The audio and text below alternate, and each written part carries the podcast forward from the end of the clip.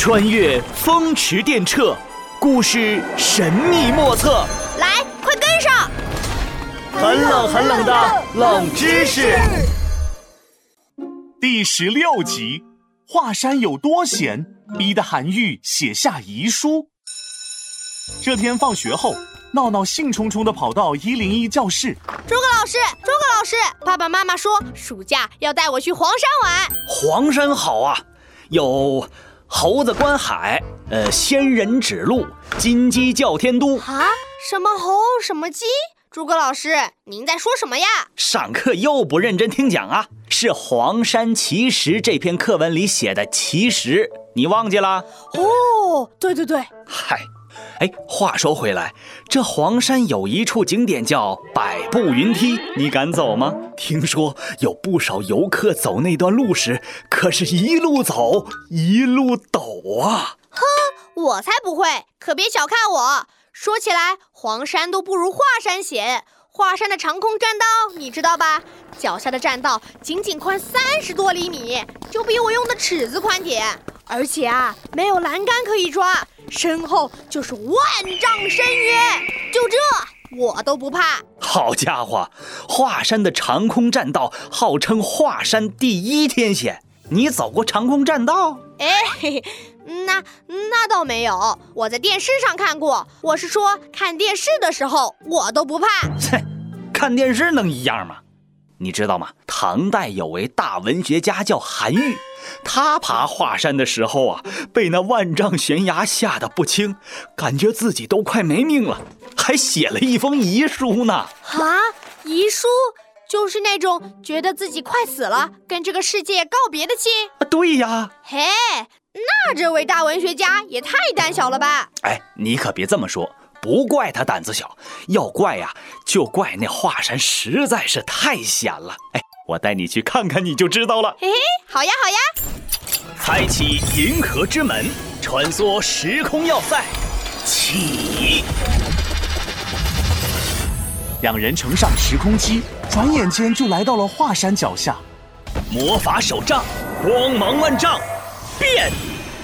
一阵金光之后，闹闹变成了韩愈，诸葛乔治变成了韩愈的朋友鲍荣。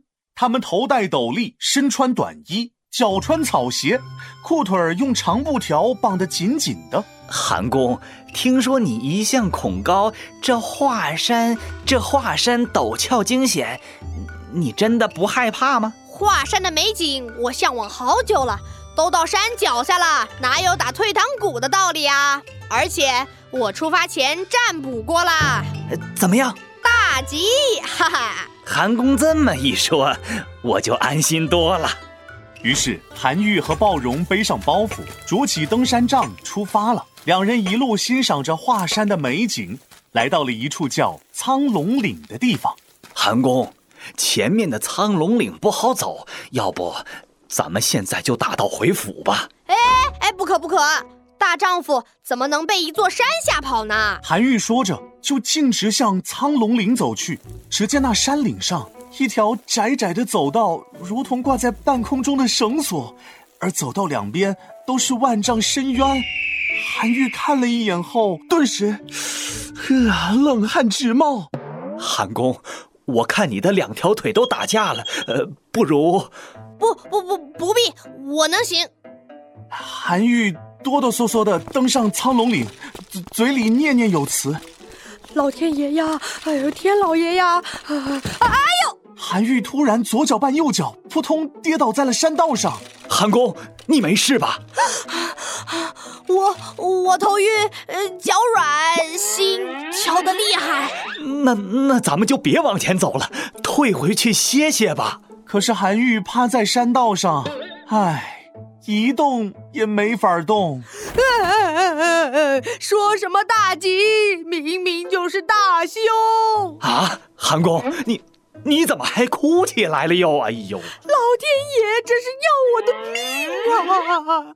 没想到，没想到，我竟然要死在华身上了！哎呦，怎么就死在这儿了呢？你好好歇一会儿，喝点水，吃点东西，一会儿就有力气往回走了。可是韩愈一句话也听不进去，他一把抓住鲍荣的手。鲍 鲍公，请帮我拿纸笔来，我我得写一封遗书。啊，好端端的写什么遗书呀？鲍公，我命休矣，我命休矣呀！哎呀，好好好，你别激动，我拿给你就是了。于是韩愈一把鼻涕一把泪，好不容易才写出了一封字迹歪歪扭扭的遗书。呃，大意就是告诉大家，我韩愈某年某月某日困死于华山之巅，请节哀顺变。写完后，他一抬手把遗书丢下了山崖。韩公啊，你这又是在做什么呀？唉。只能盼望有人捡到我的遗书，转交给我的家人。哎呦，韩公，你可真是吓糊涂了！哎，我帮你转交就是了。啊呸呸，不是，哎呦，你根本死不了，转交什么遗书啊？我都给你搞糊涂了。这时，正好有一位采药的老伯路过苍龙岭，鲍荣连忙请他下山找华阴县令来帮忙。于是。两人在原地等啊等，天快黑的时候，终于等来了官府的救兵。他们一起把韩愈扛下了山。闹闹闹闹，你还好吧？哎呀，我我我头晕脚软，心心跳的厉害。哎呦，我先带你回去吧。斗转星移，时空穿梭，嗖！两人回到了一零一教室，闹闹才渐渐回过神来。没，没想到华山真的这么可怕。韩愈这次可太没面子了。嗨，其实也不丢脸，人人都有害怕的东西嘛。呃，闹闹，你你写什么呢？我我也不能小瞧了黄山，我也写一封。如果我不在了，变形金刚送给子豪，暑假作业给晶晶。得，这是真吓傻了。